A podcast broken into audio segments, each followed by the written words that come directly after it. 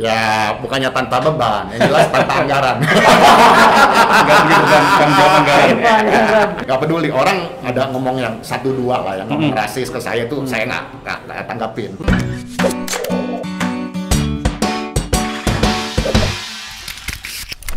Halo Tribuners, selamat datang dan berjumpa kembali di Tripod Tribun Podcast. So, seperti biasa tentunya barengan Angga Prayoga di sini dan juga tentunya ditemenin uh, partnerku juga di sini ada Mas Danang yang Siap. selalu nemenin kita, nemenin Tribuners juga tentunya di rumah sambil santai-santai mungkin di sore hari.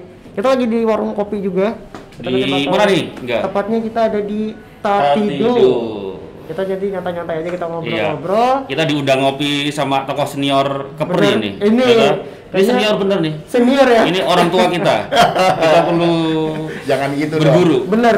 Nah biasanya kalau tripod itu biasanya kita selalu menghadirkan tamu-tamu atau gue eh, tamu-tamu spesial biasanya Hmm. setiap episodenya. Dan Hmm. kali ini kita nggak cuma spesial ya Mas Danang. Hmm, tuh. Ini tamu kita kali ini nggak cuma spesial karena tamu kita ini salah satu tamu terhormat juga. Jadi ada eh, salah satu anggota DPD RI. DPD RI. Ada Pak Hari, Hari Pinto. Halo. Tanuwijaya. Betul Pak Hari Pinto Tanuwijaya kan Pak? Benar. Ah, iya. Tapi Siapa yang nggak tahu di orang Batam orang Kepri nggak tahu Pak Hari? Kayak semuanya tahu ya. Eh, tapi Mas Danang kalau ngomong jangan bilang Hah? "Oh, ah, senior orang tua gitu ya. Ah, iya, iya, iya. Senior plus plus ya. Jangan dong. Orangnya lucu, gitu, Ah. suka senyum, Benar. gitu, kayaknya nggak pernah punya rasa sedih gitu ya. Wah bahagia terus ini. Pak Dan Hari. milenial pasti. Betul, ya. pasti seru kita ngobrolnya. Iya, iya. Kita banyak banyak kan banyak ketawa ya. Bukan, bukan kolonial ya. Iya. Milenial. Gimana Hari? Sehat Hari? Oke banget. Ini Ya, pas ya. lagi di emang sering di Batam terus ya sekarang ya Pak ya? Waduh, udah tiga bulan Batam terus. Udah tiga bulan Terus Batam. ya gara-gara work from home jadi olahraga terus gua. olahraga terus. Iya. Heeh. Ya, Gitu. DPD ini kan Dewan Perwakilan Daerah Daerah. Republik Benar. Indonesia. Jadi Pak Hari ini eh, mewakili Kepri ya Pak. Ya, Mewakili biasanya Pulau gitu ya. Iya, biasanya ya. benar-benar. Mungkin teman-teman Tribuners yang apa sih DPD itu? Apa Ah. sih? Mungkin Pak Hari boleh cerita Pak. DPD. RI itu apa? Kerja Pak Hari itu kerjanya ngapain? Apa Iya. bedanya dengan DPR? Nah itu Iya. yang penting tuh biasanya. Penting itu. Banyak orang nggak tahu. Iya. Ke- kerjanya ngopi-ngopi ngobrol-ngobrol. Ya, DPD. RI itu Dewan Perwakilan Daerah Republik Indonesia adalah lembaga perwakilan mewakili seprovinsi ini di pusat. Di pusat. Ya, hampir sama sama DPR, Mm-mm. ya kan? DPR perwakilannya bisa seprovinsi, bisa sekota, ya kan? Mm-mm. Tapi kalau DPD itu bu- bukan dari partai, independen. Independen. Ah, saya orang independen, gitu. Oh, oke, oke. Ya. Bukan berarti bukan orang partai, Bukan. tapi mewakili seluruh orang Kepri gitu. Pak? Betul. Istilahnya gitu ya. Iya. DPD kayak mewakili Kepri itu ada berapa orang, Pak? Di Sekarang? tiap tiap provinsi ya, kalau DPD itu masing-masing empat. Oh, masing-masing semua Iya, ya? iya, iya, beda sama DPR. DPR kan kalau Jawa Barat bisa 100 gitu Oke, kan. oke, oke. Kalau Kepri cuma empat. Kalau DPD tiap provinsi empat. Oh. Gitu. Jadi ini memang dalam rangka perimbangan antara uh, uh, jumlah penduduk kan Hmm. kalau provinsi Hmm. gede pasti Hmm. perwakilannya banyak. Betul, nah, betul. kalau DPD itu pokoknya tiap provinsi empat. Oke. Ini perimbangan. Terus itu Ah, ah. Pak Hari itu mewakili mewakili apa? Kalau DPR kan mewakili suara-suara istilahnya suara rakyat. Ah. Pak, Hmm. Pak Hari itu apa sih? Ya kalau DPR RI kita sebagai anggota DPR RI, kalau di DPR kan dia kan ada fraksinya. Mm. Jadi dia bersuara pun tentu harus sesuai dengan garis politiknya fraksi atau partai. Hmm, betul. Kalau DPD kan bebas. Mm. Iya kan suara Mas Danang saya wakilin tuh. Tinggal Bisa, sampein aja, oh, saya sampein tuh. Heeh, suara Jadi Mas pesan Angga saya sampein tuh. Oke, Heeh, oke, oke. Nyampe dah. Oh. Gitu, bebas. Iya, iya. Heeh, jadi apa adanya. Aduh, gitu. iya, iya, Tanpa ya ada beban partai. Mm. Tapi memang kewenangan kan beda. Iya, Ya, iya. kita nggak punya kewenangan anggaran ya kan Betul. atau uh, legislasi juga uh, kita memberikan apa masukan-masukan dan pertimbangan gitu. Memang kewenangannya berkurang tapi ya uh, banyak hal yang kita sampaikan dan menjadi masukan yang penting Hmm. terrealisasi juga gitu. Iya. Makanya beda ya, DPD sama DPR itu beda ya. Iya. Kalau DPR ngomongin anggaran, ngomongin Iya. Iya. apa, eh, apa kebijakan-kebijakan perundang-ungan gitu. Iya, ya. iya, iya. Makanya apa ekspresinya, Ekspresinya Pak Hari ini kan lebih kayaknya- sumringah, ah, ah, lebih sumringah, nggak punya ya beban kan? berat banget gitu. loh. Bu. Meskipun juga bisa apa punya fungsi mewakili suara-suara rakyat, Iya. kan, suara teman-teman Iya. di Kepri. Ya bukannya tanpa beban, yang jelas tanpa anggaran. Nggak punya beban tanggung jawab anggaran. Tanpa anggaran. Iya iya. Terus sekarang selama pandemi, Pak Ari apa ak- aktivitasnya ngapain Pak? Ya kalau rapat masih tuh. Masih terus Eh, ya, masih rapat? rapat virtual. Online tapi ya? Online? Rapat iya virtual, oke Zoom. Oh, oke, Pakai Zoom. Terakhir sama Menteri Ibu Sri Mulyani. Oh. Eh, eh, Ngomongin apa tuh Pak? Waduh. Ada bocoran nggak?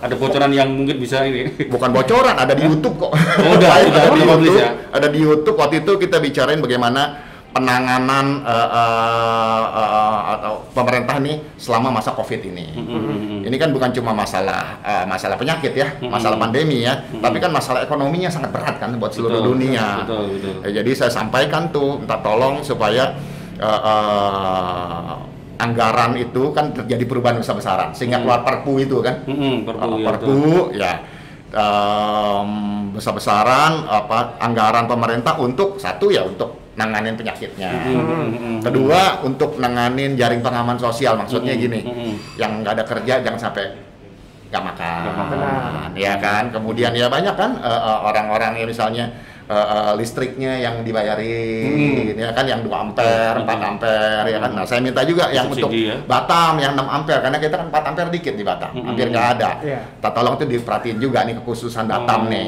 gitu. Ya kan kemudian usaha-usaha kecil udah pada tutup tuh, ya Hmm, kan. hmm. Bagaimana nanti pada se- fase pemulihan mereka dibantu permodalannya dapat modal kerja lagi supaya bisa buka usaha lagi. Oh. Sekarang kan udah pada man- mantap, Betul betul. tau nggak mantap? Apa tuh? Makan tabungan. Makan Iya, tabungan. iya. Eh, Mantap, eh, ya. makan tabungan. Tabungan. Ada lagi lebih parah lagi. Tau nggak? Apa Pak? Mantri. Apa Tau nggak mantri? Mantan tribun itu. Bukan, makan, makan, makan, ma- bukan, bukan, makan tabungan istri. Lagi. Yang penting Tapi sekarang sekarang udah pada kayak gitu Iya, kan? iya, iya. Yang bayar Iya. lagi istri orang itu. Makanya nanti pemerintah harus persiapkan itu. Nah itu itu rapat saya terakhir dengan Menteri Keuangan. Iya. Itu dia ya. Nah, teman-teman Tribuners, kalau pengen menyampaikan inspirasi bisa langsung komen di itu. Kan kita lagi di Facebook Live ya. Di Facebook Live. Ngomongan Pak Audi. ya barangkali ingin menyampaikan Bisa inspirasi. langsung aja nanti di, di, di ya. kolom komentar ya. Betul, betul. Bisa langsung kita sampai nih, ada pakar Iya. di sini langsung. Ya. Ya, jadi jadi ra- kerja masih, Kerja tapi ya? lewat uh, uh, online ya, Virtual lewat ya. virtual ya. Kalau ketemu masyarakat masih, ya kan. Saya kan tinggal di Mitra Raya, ya kan. Jadi janjian ketemulah di kedai kopi, ya kan. Hmm. Physical distancing lah, semeter setengah gitu Iya. kan, ketemu, nyampein ya permasalahan lah Benar, biasa benar, sekarang benar. banyak masalahan. Ya cuma ya ada enaknya sih. Hmm. Sehari-hari saya pakai kaos. Cuma ini aja enggak karena mau di podcast. Tahu Tahu pada pakai kaos, saya minta kaos dulu tadi. Tapi yang penting ya tetap ketemu sama masyarakat tetap cuman uh, protokol kesehatannya tetap diinin ya. Tapi jangan ya ikutin, ikutin gitu ya. dong. Kayak ini aja ke sini aja bawa hand sanitizer. Hand sanitizer. Ih, habis Ini tadi pesan sponsor bukan, Pak? enggak enggak. Ini bukan pesan sponsor. Mereknya kan sebelah sini. Iya, iya, iya. betul. Boleh, boleh nanti kalau ada yang mau brand di sini juga Bu, bisa ya. Kalau bawa ini salaman boleh udah gitu langsung semprot ya. Pak, Pak Hari. Iya. eh, apa? Kalau menurut Pak Hari sekarang eh, menurut pengamatan Pak Hari, kondisi ekonomi di Batam saat ini kepri ya, kepri sekaligus ya. Mm-mm. Itu seperti apa, Pak Hari? Ya, Kan pasti Pak Hari juga ngawasin itu, maksudnya memantau itu kan? Oh, iya. Betul. Gimana Pak Hari? Menurut Pak Hari? dari bulan berat Ma- dikit nih. bu- dari bulan Maret ya, kalau yang kerjanya di sektor pariwisata, Hmm. hotel, Hmm. eh, travel dan pendukungnya ya, Hmm. banyak kan usaha pendukungnya udah pada udah banyak yang dirumahkan. Iya, iya, iya. Iya, dari Maret tuh. Mm-mm. Ah, ah, usaha-usaha kecil pendukungnya Hmm. ya kan banyak kan Hmm. Ah, ah. ya ya untung sih industri masih buka ya sebagian ya kalau Hmm. Batam ya Hmm. ya kan kalau yang wilayah lain yang PSBB kan lebih Hmm. parah lagi kan Betul, ah. betul, betul. nggak boleh duduk di pasar Iya. eh, cuma boleh apa kedai itu cuma boleh bungkus doang Hmm. ya Ya. kan kalau di Batam sih masih bisa kan Ya. makan di tempat tapi Hmm. ya physical distancing lah jangan Hmm. lama-lama begitu kan Hmm. Ah, ah, gitu Tapi menurut Pak Hari, ini sampai kapan kondisi ini? Prediksi ya. ekonomi Ekonomi lah, maksudnya Hmm. akan membaik lagi kapan? Ini kan penting juga buat teman-teman tribun biar tahu nih. Ya, ini kita gini. sampai kapan nih Iya, yang ini ini mosok larut dalam mau kayak gini masalah terus kan? terus ini kan. Iya, jadi ya makanya sektor ekonomi itu eh, kita tuh mesti produktif, Hmm. ya kan. Ada yang misalnya bisa kerja di rumah, kerja di rumah. Hmm. Ya kan kalau di Batam industri kan masih jalan. Hmm. Nah, kalau sektor pariwisata mengharapkan Wisman masuk, Hmm. ya kan orang travel Wisman masuk itu nggak gampang loh. Iya, iya. Karena itu kan masalah main ya. Orang berasa aman apa enggak Iya. ke Batam. Benar.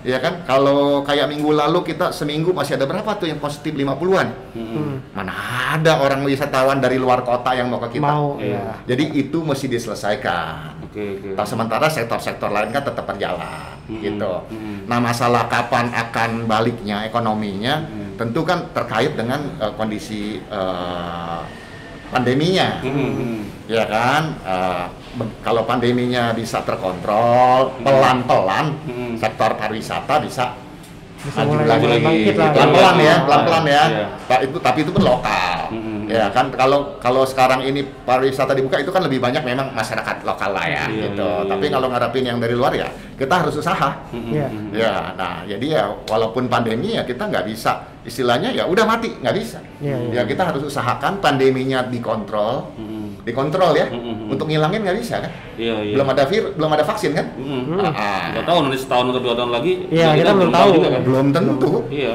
Tapi kan kita mesti eh, eh, bagaimana dengan kondisi masih ada virus tapi kita bisa produktif. Benar, kan? benar, benar. Nah, itu yang penting. Nah, itu Pak ngomongin masalah produktif nih, kan banyak juga nih kan teman-teman teman-teman kita di luar sana yang a- Mm-mm. terkena dampak Covid ini. Oh iya, Ya kan, akhirnya kehilangan sekali. pekerjaan, ya, Ya. ada yang dirumahkan. Ya. Nah, kira-kira nih tanggapan Bapak gimana nih orang-orang teman atau teman-teman kita di luar sana biar bisa tetap bisa produktif gitu? Ya, gini atau ya. apa yang bisa dilakukan, bisa kalau serta kalau kalau mau bisa produktif salah satu misalnya ya em, Tribun rekrut banyak-banyak dah untuk ini nih timnya kan gede nih bikin lebih gede lagi Iya, iya, iya, boleh, boleh. contoh boleh. saya kaget Iya. juga kan begitu Iya. datang podcast oh banyak juga orangnya ada Hmm. sepuluhan ya ah, gitu ya Hmm. nah, ah, nah itu dan ini ini ini ke depan kan yang media apa eh, komunikasi seperti ini kan akan akan lebih banyak lagi. Sekarang kan banyak webinar tuh. Hmm. Iya, benar. Iya kan? Podcast ini podcast pertama saya nih. Hmm. mudah-mudahan nggak yang terakhir ya. Oh iya, Mudah-mudahan terus nanti- terus lanjut lagi. Terus. kan nah berarti kan sektor ini kan pasti ada lagi perlu orang. Benar. ya kan? Dan ini pasti anak muda gitu kan? Hmm. kayak enggak kan? Betul, betul, betul. itu. Dan banyak lagi yang lain kan kalau jaring pengaman sosial gini ya misalnya yang kebetulan dirumahkan Mhm. ya kan atau uh, baru ses- mau selesai kuliah gitu Mhm. ya kan lapangan kerja kan susah sekarang benar. Hmm. ya sekarang ada jaringan pengaman sosial itu ya bisa training di program pemerintah kartu prakerja itu daftar ya kan ada bisa pilih course-nya apa di sana ya kan Hmm, hmm. nanti dapat insentif ya Iya, kan iya. mudah-mudahan di sana dapat skill baru Betul. ya tapi tapi kita mesti jujur bahwa dengan kondisi ekonomi sekarang kayak gini nggak gampang Hmm. ya kan gitu loh tapi saya yakin sih bisa lah ya karena eh, misalnya sektor food ya anak perempuan saya di Bandung dia di rumah kan tuh kerja Hmm. dia sekarang jualan apa istilah baru open PO ya open. PO Iya, ya open PO ya, jualan rendang Hmm. Ah, ah, gitu jualan makanan gitu nah ini anak-anak muda pasti Benar. bisa Harus- dan pasti banyak sektor lain Teman-teman gitu anak muda juga harus kreatif ya, apalagi yang buat Ya. anak-anak muda itu Iya, harus iya.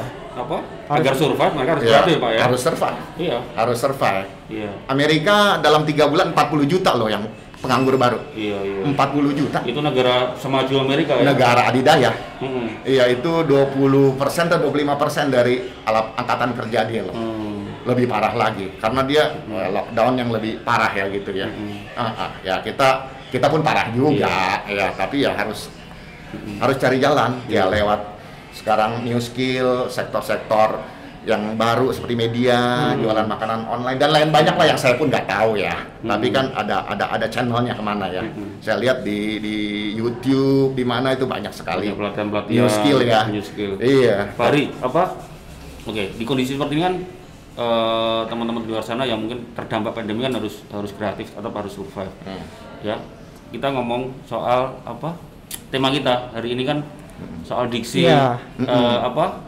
COVID-19 ini kita lawan atau damai Atau atau kita berdamai. mau berdamai itu dia. Nah, ini ada hubungannya dengan ya kalau mau survive kita lawan atau berdamai. Kalau menurut Pak Hari itu ini sebenarnya Apa yang, yang yang kita- benar tuh yang mana? Istilahnya kita harus berdamai atau Harus kita lawan, lawan. Mm-mm. atau yang berdamai yang seperti apa atau kita lawan yang seperti apa ini? Nah. Itu jangan-jangan kita lawan malah kita nggak survive gitu kan? tadi kan tadi kan narasinya COVID-19 kita berdamai atau lawan. Ah, Iya. Kalau menurut lawan. saya damai dan lawan damai dan lawan. Iya. Kapan kita berdamai? Kapan kita lawan? gini. Damainya itu maksudnya kan COVID-nya kan bakalan ada terus. Mm-mm. Contoh nih ya, negara yang kayak Eropa di mana itu, yang udah reda Heeh. COVID-nya, Terus ya ini kan? lagi naik lagi. Naik lagi. Iya. Korea, Ya. Korea naik lagi. Ah, betul. Jepang, Heeh. ya kan depan mata kita Si- Singapura, Singapura. ya kan, Hmm. ah, gitu. Jadi ini akan ada terus Mm-mm. sampai nanti ada vaksinnya gitu loh, ya kan. Dan itu kita nggak tahu kapan. Mm-mm. Ada yang bilang katanya tahun ini, ya Mm. enggak, enggak Siapa- yakin saya ada tahu ya? gitu. Jadi Hmm. jadi kita harus siap hidup ya karena kutip lah ya Hmm. istilah ya Hmm. berdamai Hmm. dengan itu Hmm. gitu loh. Hmm. Ah, ah. Jadi ini akan ada terus. Bagaimana kita hidup dengan adanya COVID terus Berarti kita hidup di antara kok. di antara virus-virus Iya, itu, iya, iya, benar. gitu loh. Ya kan karena ya pengalaman negara yang udah maju dah, yang penanganan kesehatannya luar biasa lah, ya kan. Udah turun, eh dia nongol lagi. Wuhan, Wuhan, ya kan naik lagi, ya, ah, gitu. Nah tapi gimana cara hidupnya kita mesti lawan, Mm-mm. ya kan? Lawannya bagaimana? Ya kita harus pola hidup yang baru dong, Hmm. ya kan. Jadi Harus nerima ya kan soalnya banyak yang enggak ya, banyak yang shock tuh katanya. kalau nerima kata itu nerimo Maksud- katanya iya, nerima pasrah ya nggak bisa pasrah dong ya Jadi kan gimana? harus harus misalnya eh ya kayak gini nih sekarang nih Mm-mm. pakai masker Mau nggak mau ya. Harus. Meskipun kita agak Ini sulit salah, ya. salah, salah satu bentuk perlawanannya kita masker, perlawanan ya kan pakai Ya, ini, masyarakat ya ya kan kita physical distancing Hmm. semeter setengah nih kan kita Hmm, kan hmm, Nah, hmm. kemudian ya pemerintah juga mesti eh, eh, apa kasih edukasi ya Hmm. termasuk Tribun Batam ya kan Hmm, kasih hmm. edukasi ke masyarakat misalnya yang saya lihat depan mata ya misalnya di pasar Mm-mm.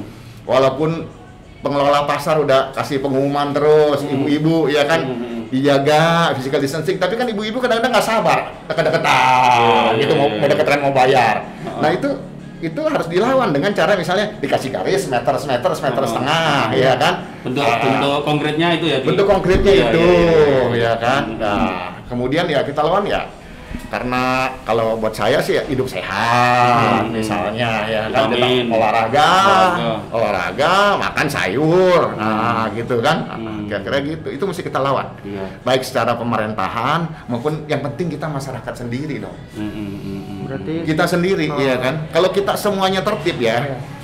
saya yakin loh ah, ah, satu bulan lagi aman Batam Mm-mm. Kalau kita tertib Tahu. Gitu. Tapi kalau masih ada yang masih ngeyel-ngeyel ya makanya kita mesti ingetin teman-teman dong Hmm. ingetin teman-teman dong Hmm. uh, jaga kesehatan ini kan untuk kita bersama benar-benar. kita gini kan begitu ada satu dia cepat naiknya jadi 100 kalau Hmm. didiamin jadi Hmm, 1000 betul, betul. makanya untuk ini kan kita mesti bersatu untuk ngelawan itu Nah, sebenarnya itu dia mungkin tantangan terbesarnya Iya. untuk saat ini ya. Hmm. Gimana caranya kita mengedukasi seluruh masyarakat untuk mau tertib. nah itu kerjaan Nah, bersama dan khususnya Tribun kita mesti jelasin ya Edukasi, kita Edukasi. kasih informasi edukasi yang positif. tanpa Iya, bosen-bosen kita ya kan? senior ini yang sesepuh lah istilahnya. Iya, jangan ngasih itu. Memberikan- wejangan ini ya pada muda sentimen gua di belakang tua senior ah, jangan Tapi gitu dong Saya baru sekali seumur umur ngobrol sama anggota DPD ya baru kali ini.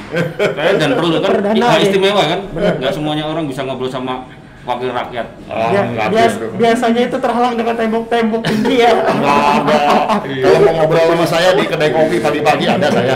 Jalan habis jalan pagi, eh langsung ngopi. Ah, saya bayarin lagi. Waduh, ini kan bakal sering ngajak kopi nih Pak. berarti. Biasanya Pak Hari ya ini. ya.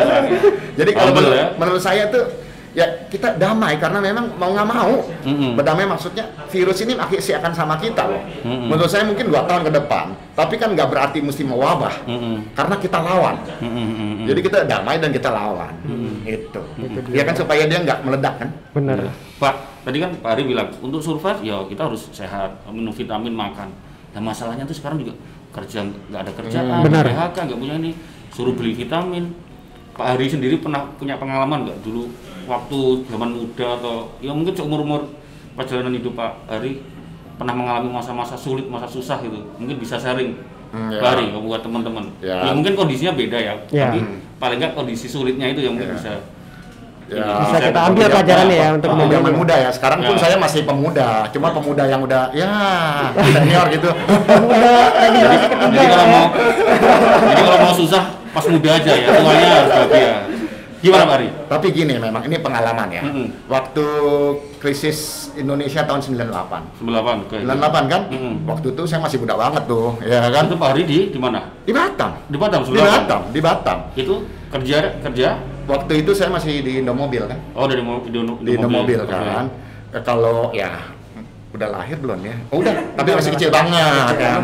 Nah, ya kan? Masih masih jalan-jalan Ah, lah. Iya, Iya, iya. iya, masih ya masih nempels deh ya. Ah. 98 itu krisis. Oke. Kayak Amerika sekarang, Hmm. bakar-bakaran, Benar. Hmm. Penjarahan di mana-mana. penjarahan, gitu Oh. loh di banyak kota besar. Oke. Ekonomi hancur, Hmm. ya kan? Nah, tapi bisa lewat tuh kita, iya Hmm. kan? Nah, gimana caranya? Tentu kita nggak boleh nyerah. Hmm. Kita nggak boleh nyerah. Nah, kalau saya lihat pemerintah waktu itu krisis kan mulai 98 tuh krisis mata uang Hmm. di Asia. Betul, betul, Iya kan betul. George Soros tuh. Iya kan? Mm. Ah, ah.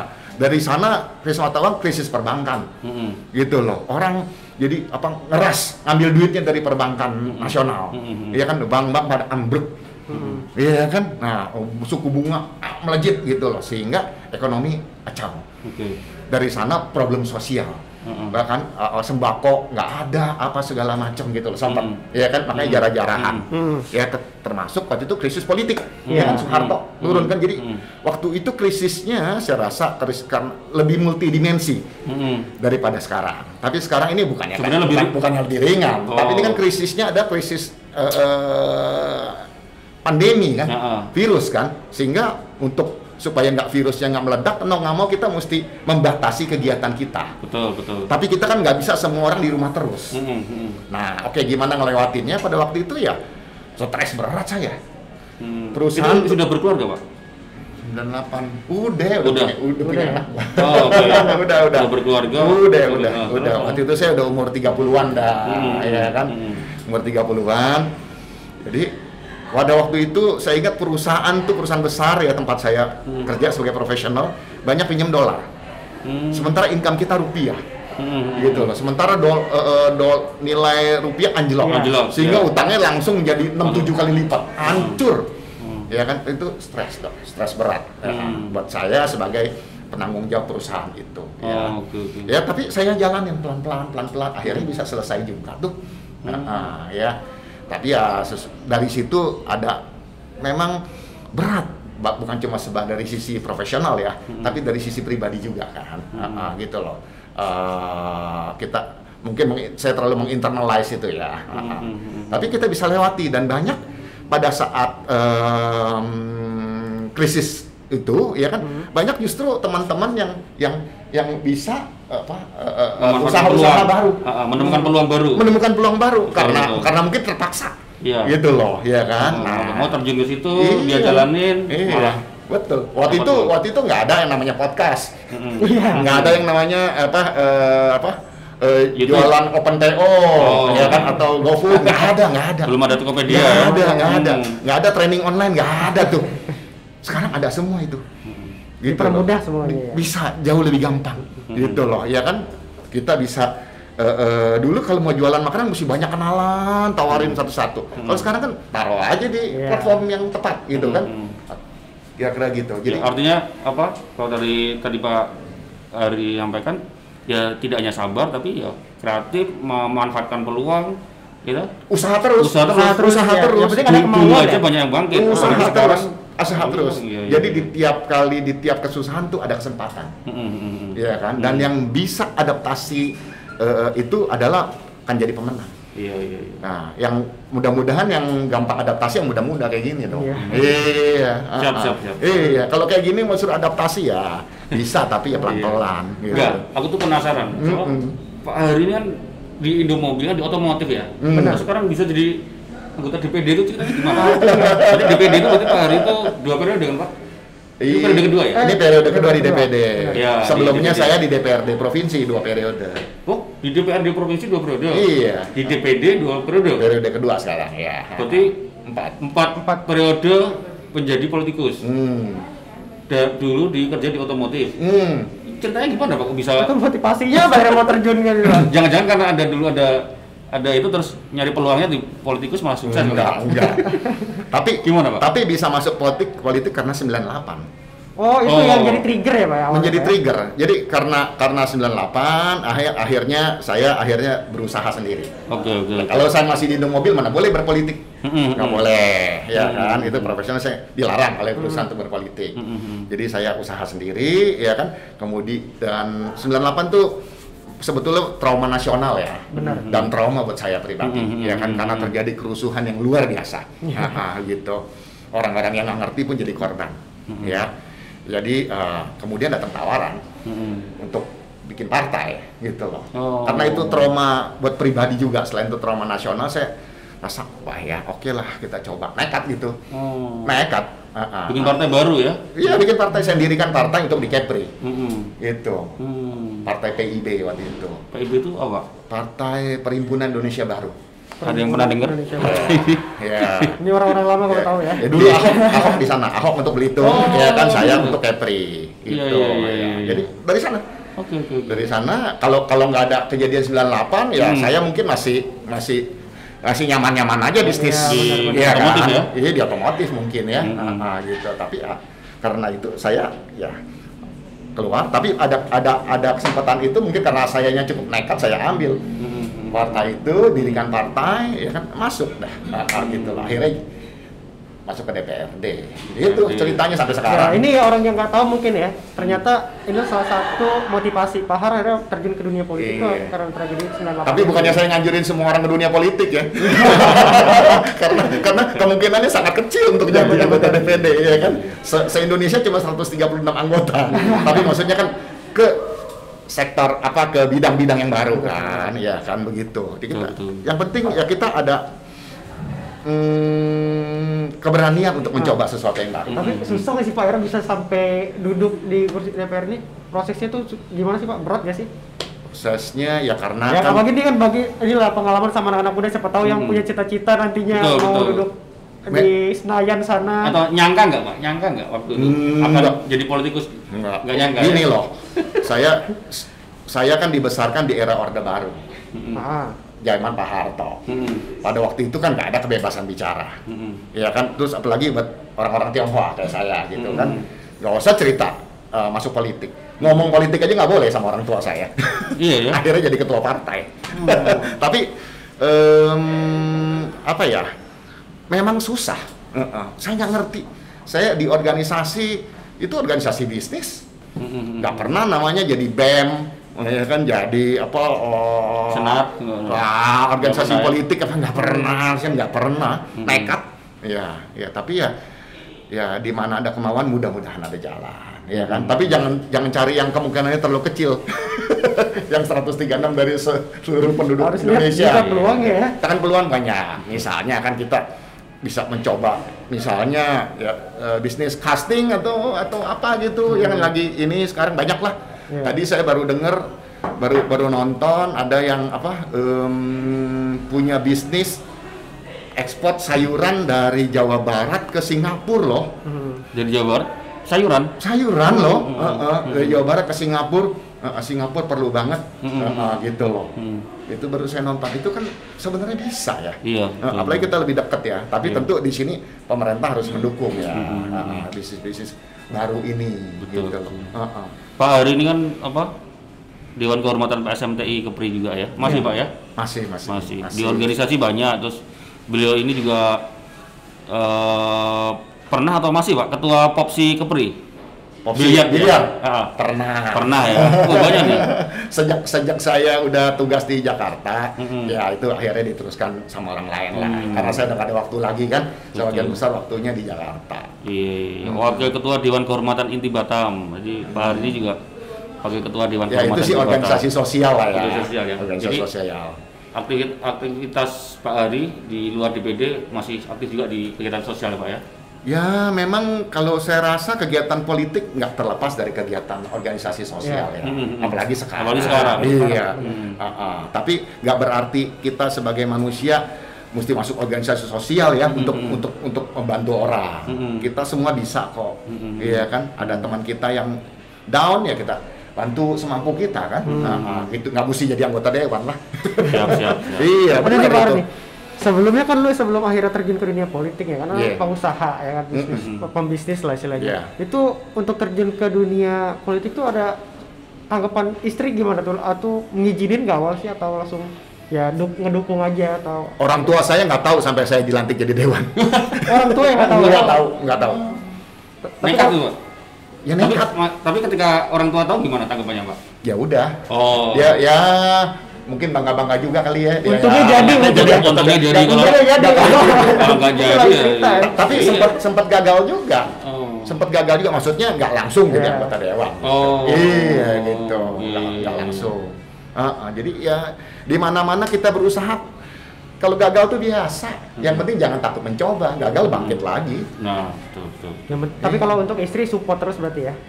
Ya, cuma ya, yang penting istri jangan banyak-banyak terlalu ke Iya, dalam iya. lah nanti puyeng dia. Kalau dunia politik ya, Hari kalau dunia politik ya. nih Tapi istri saya mendukung kok sekarang. Mendukung ya? Mendukung, Mendukung. mendukung ya. Ya? Eh, ya, gimana ya? Ya dia mendukung ya, gimana ya? Itu kan udah pilihan hidup suaminya gitu kan. Hmm. Ah, ya. Ini nonton dia ibu nonton nih pak ya dia dia sih kadang-kadang melihat Instagram juga. Asik, asik, asik. Pak Ari, Iya. eh, ini soal apa eh, digital terus kayak kita sekarang live di Facebook Live di Hmm. IG, eh, di Instagram.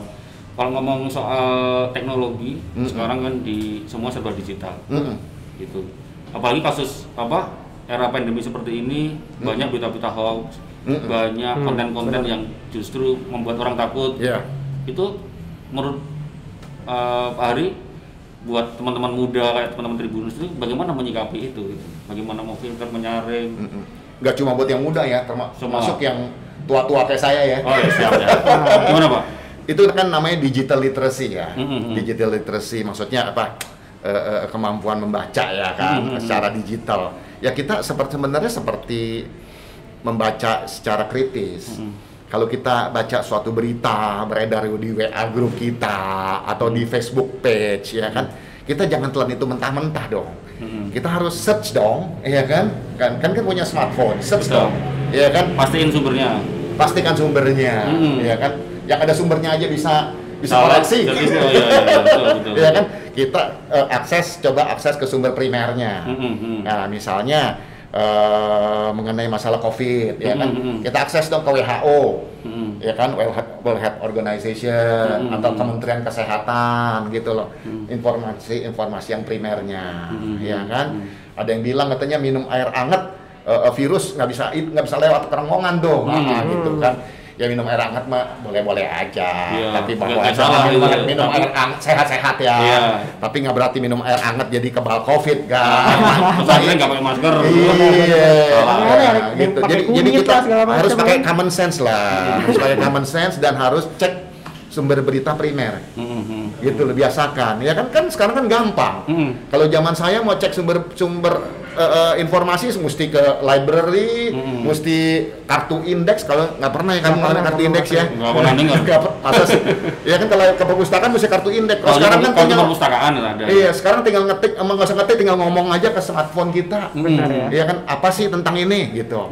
Jadi jangan telan mentah-mentah eh, eh, informasi yang disebarkan lewat WA group Mm-mm. atau lewat Facebook page atau apa pun itulah atau Mm-mm. sosial media gitu Mm-mm. kan. Mm-mm. Ah, ah. Jadi ada- Contoh, iya kan? Contoh misalnya yang Donald Trump Iya. dia ngomong, ya kan sampai Twitter mesti kasih warning loh. Iya.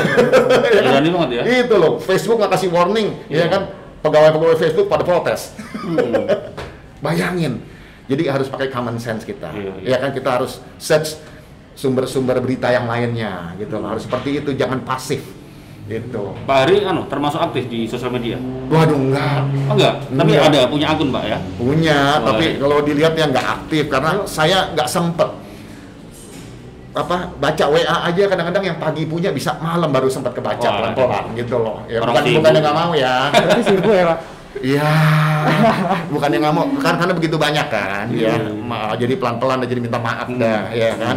Ya kalau sosial media, Facebook ada, ya kan, tapi nggak nggak gitu aktif ya, Hmm. nggak aktif lah. Hmm.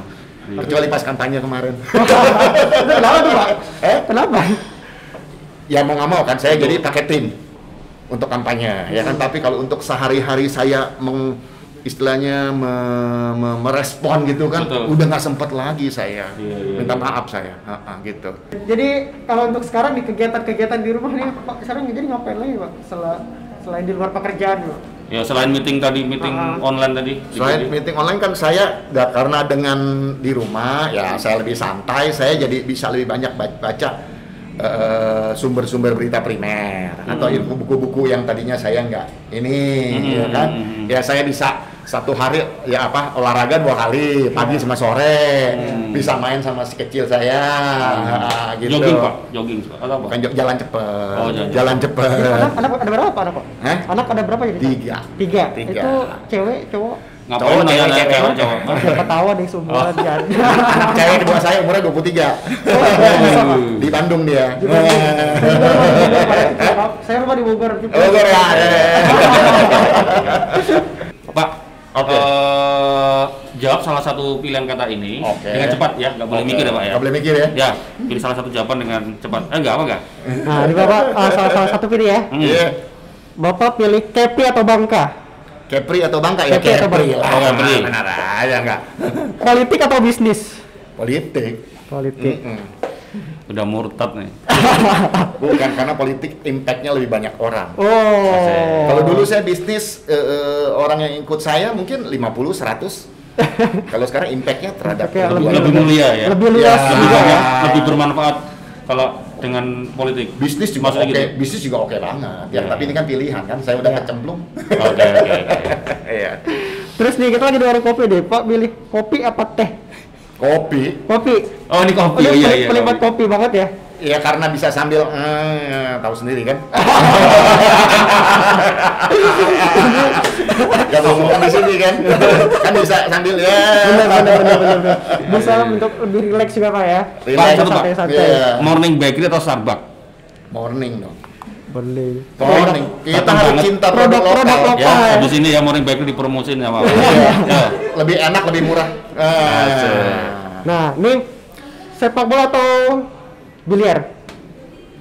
Biliar, sepak bola saya nggak kuat lagi. Tapi, tapi dulu Nonton waktu, doang. waktu masih muda tapi Kamu kamu ngejek. Pertanyaannya biliar. Nonton doang. Eh, terus tapi kan sekarang masih jago ya main biliar ya. Kagak, ya Ya. bisa-bisa aja. Udah lama juga nggak main. Udah lama Tapi kalau isian kecil-kecil boleh lah. Tapi bisa ya. tadi sempat nyinggung Donald Trump atau Kim Jong Un? Yang penting bukan Donald Trump. Eh, sorry, yang penting bukan Donald Trump. Bikin kacau Amerika ya. Iya dia tuh gimana ya? Ya, Gimana, ya Pak? gitulah. Lebih baik no komen lah ya daripada komennya nggak bagus. Loh, tadi udah komen apa hari Oh. belum pilih enggak Donald Trump kok? Contoh lah ya. Oh. Contoh ya. Twitter yang nggak pernah komentar aja sampai bilang hati-hati kalau baca ini. Oh. Gitu loh. Dia dia menurut saya dia bicara itu banyak bohong di Twitter loh, di sosial media loh. Hmm. Dan Ini- dia dan dia pada saat Biasanya perlu ditranslate nih, biar Iya. Donald Trump tahu nih. pada saat terjadi kerusuhan rasial di negaranya, dia bukannya mendinginkan suasana, Hmm, hmm, hmm, hmm, hmm. malah dia bilang, iya kan, "Eh, eh, begitu penjarahan tembak aja. Sempat muncul pernyataan itu kemarin When, ya. when the looting start, the shooting start. Oh, iya. Itu kan gimana ya? Ya kan Hmm. sebagai kepala negara tentu tidak harus seperti itu, Hmm. tidak boleh seperti Hmm. itu. Bisa Dan- lebih bijak seharusnya ya. Iya, Malah gitu. mem- tambah memantik. Eh, nyiram bensin lagi dia. Iya. Gitu loh, iya kan? Oke. Jadi pilihannya yang penting bukan Trump ya. Saya ya. Kim Jong Un. Oke oke oke.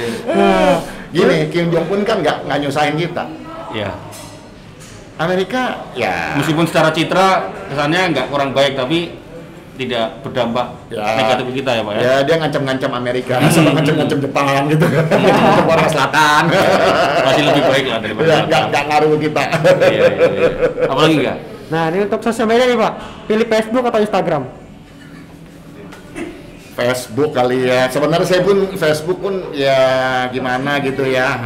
Atau apa ada pernah pengalaman-pengalaman gak enak gitu, atau di di Facebook? Gini ya. Pernah dibully di Facebook Enggak, enggak, enggak, enggak, enggak. Saya nggak peduli, nggak peduli. Orang ada ngomong yang satu dua lah, yang ngomong Hmm. rasis ke saya tuh saya nggak nggak nggak tanggapin. Mm-mm.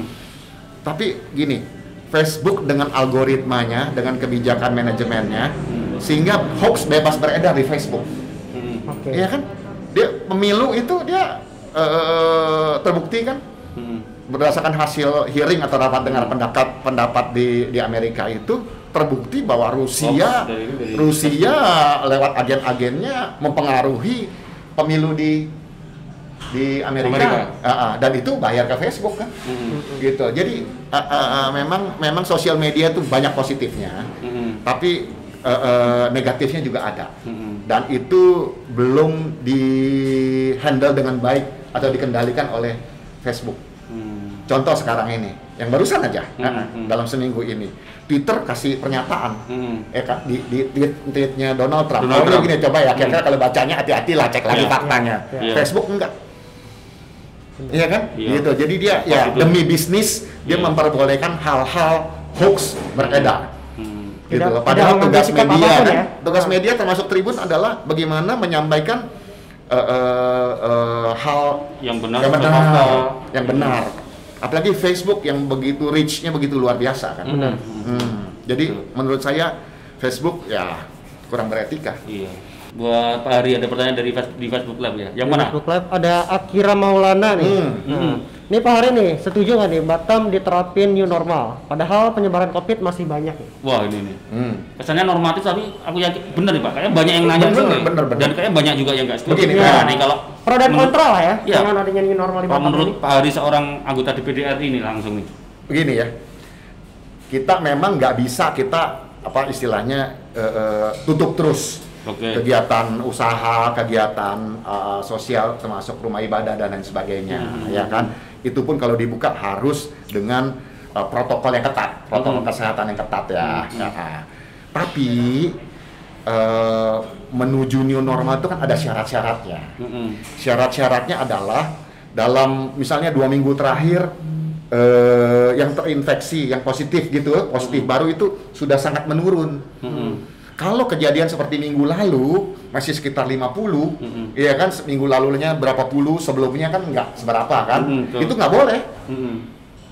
gitu loh, Mm. gitu loh. Nah, itu menurut saya itu berpotensi terjadi lonjakan lagi, Mm-mm. sehingga nanti terpaksa harus tutup lagi, oke? Mm-mm. Ya, jadi pemerintah kota Batam dan seluruh masyarakat Batam sekarang ini harus kerja keras. Bagaimana supaya dalam 10 hari ke depan, dua minggu ke depan itu turun Mm-mm. sehingga kita bisa new normal dengan PD. Nggak, berarti maksudnya Ah, ah. eh, penerapan new normalnya diundur dulu 10 dua minggu lagi gitu maksudnya Pak? Gimana? Ini hari tanggal berapa? Hah? Oh, ini, tanggal ini ya. Tanyanya tanggal 15 ya. Iya, kan ada waktu Maksudnya nih. sampai tanggal 15 ada waktu itu kan dua minggu kan. di- ada disiapkan waktu dua benar-benar. minggu. Kita semua mesti sama-sama bagaimana caranya supaya. Nggak ada penularan baru atau Hmm. sangat minimal. Jangan kayak minggu lalu dong, satu minggu berapa tuh? 50 Langsung, an iya. Oh. Wah. Eh, Kalau kayak gitu sangat beresiko tinggi, Iya, iya, iya. bisa terjadi ledakan. Oke, makanya ke depan nih harus seperti itu. Hmm. Ya kan harus semuanya serius. Misalnya di pasar, ya Hmm. kan. Misalnya ya ya di Anak-anak sekolah nih katanya gimana Pak? kalau anak-anak sekolah, mending dimasukin atau an- anak sekolah lebih beresiko ya. lebih beresiko ya? Dan ada cara lain. Sementara ini ada cara lewat virtual learning kan gitu, ya kan Oh. sangat beresiko. Ya, coba kita lihat contoh Korea, contoh lihat Jepang, contoh Iya. Eropa, ya kan langsung timbul-timbul itu. Tapi sebenarnya begini, walaupun nanti dibuka pun, ya kan misalnya ditunda lah berapa bulan, ada kemungkinan nanti timbul juga. Mm-mm. Tapi kita pemerintah khususnya gugus tugas dan kita masyarakat harus siap. Begitu ada kejadian satu, bagaimana langkah kita sehingga itu tidak menyebar. betul. Iya. Nah itu yang paling penting Langkah cepat ya. kesiapan itu. Nah itu bukan cuma pemerintah, ya kan kita semua, Masyarakat, ya. kita Mulai- semua mulai dari kita, bersatu, mulai ya. dari kita. Ah, ah, mulai dari kita, ya kan. Misal ada teman yang kira-kira ya ada gejala-gejala gitu, yaudah kita ke puskesmas yuk nah, gitu kita cek ya kan Ah, ah, jangan takut ya kan harus ya diajak lah gitu Ya, ya itu dia mungkin Harus salah, gitu. salah pahaman juga di masyarakat mungkin karena begitu dapat kabar di Batam akan diadakan new normal, jadi seolah-olah wah kita udah bisa keluar lagi. Iya, Ya, makanya tadi yang kan maksudnya- seperti seperti tema apa kita yang kita bahas soal diksi tadi. Mm-mm. Ternyata orang eh, berdamai, orang Atau malah mengartikannya jadi ya mereka boleh bebas. Iya. Kan nggak Iya, seperti itu kan iya, Pak ya. iya, Iya, ya. kadang-kadang damai itu ada konotasi pasrah. Iya. nah awalnya gitu. Ah, ah. iya kan? Justru normal ini penekanannya harus di new-nya. Hmm, hmm. normal perilaku baru Mm-mm. kebiasaan baru. Ya harus jaga jarak. Harus ya kalau nggak ada cuci tangan di sini kita harus siapin sanitizer. Ya kan? Harus physical distancing. Ya kan? Harus apa hindari kerumunan. Nah ini harus selain masyarakat harus pemerintah dan pengelola tempat ramai keramaian Mm-mm. kayak di pasar gitu kan Ah. gimana supaya ibu-ibu nggak nempel-nempel Iya. jarak satu meter Iya. harus di ngomongin terus kan Betul, orang kita betul. mesti dibawelin terus kan Iya. ya, wah seru nih ngobrol sama Pak Hari. iya Kalau nggak stop nggak berhenti berhenti. Bener. Kayak Ya kan karena pembahasannya ngalir seru ya. Heeh. Jarang-jarang kita ngobrol sama anggota DPD. kan anggota, anggota DPD salah satu kerjaannya ngobrol Eh iya iya. Jadi kapan-kapan kita lanjut ngopi lagi Pak ya. oh boleh Nih. Ya. Karena pembahasannya seru dan juga Hmm. uh, ini juga kali pertama juga saya nih Pak ngobrol-ngobrol sama Pak Har, ngobrol sama salah satu anggota DPR dan mudah-mudahan ke depan kita nanti bisa ngobrol-ngobrol DPD lagi. sekarang. DPD ya, Iya. DPD RI dan juga pastinya dan untuk masih Masih ada pertanyaan? Banyak. Sebenarnya masih banyak pertanyaan. masih banyak pertanyaan. Heeh. Mau Tapi- dijawab atau gimana? atau pilihin satu terserah saya jawab Ya, benar, benar, benar, benar, pilihin satu ah, benar. ya kan ah, yang mana yang kira-kira. Terakhir Eh, eh, yang tadi akhirnya kan saya udah jawab kan Ya. Ah. kita mau bacain, kita lihat.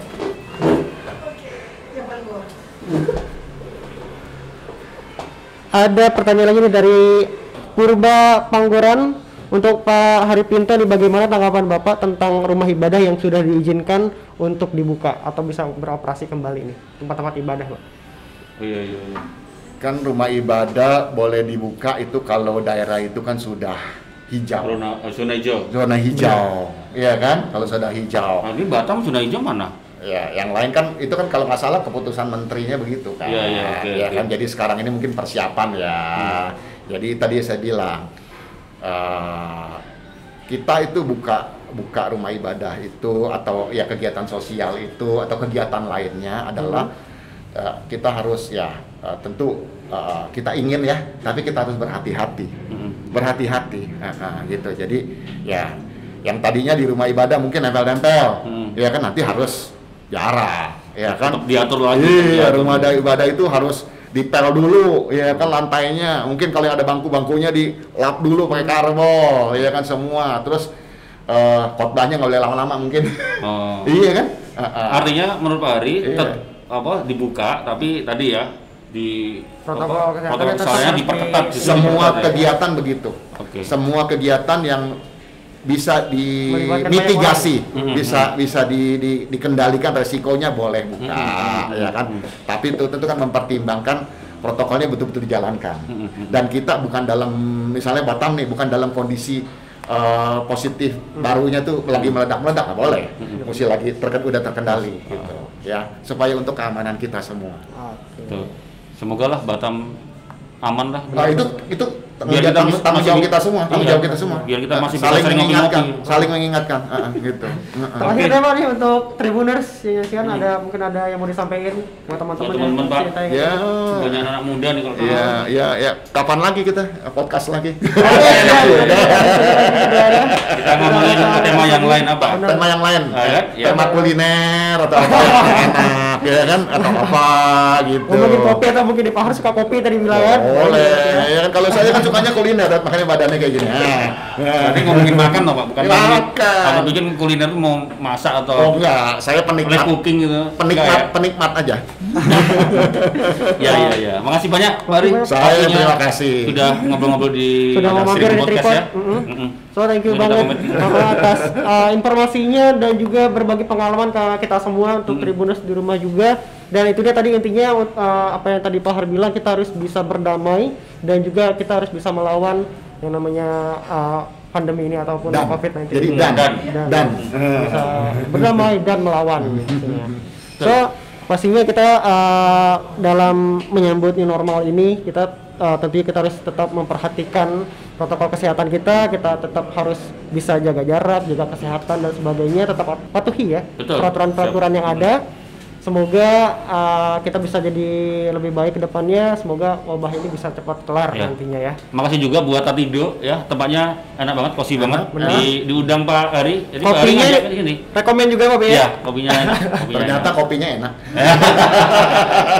Oke. Thank you banget juga sekali untuk uh, Tribuners yang udah nyaksiin tayangan ini nggak selesai. So buat kalian yang ketinggalan tadi nggak sempat nonton, Pak, uh, dulu, Pak. nanti kita bakal Oh, tayangin iya. juga di channel YouTube, Iya, iya. uh, channel YouTube Tribun uh, Podcast. Ya dan jangan lupa juga follow Instagramnya di Tribun Podcast. Kita juga bakal tayangin juga di situ. So thank you banget ya untuk Pak Saya thank you semuanya. sama Tribun Podcast. Eh, Tripod ya, Tripod, Tripod. Tribun Podcast. Makasih banyak.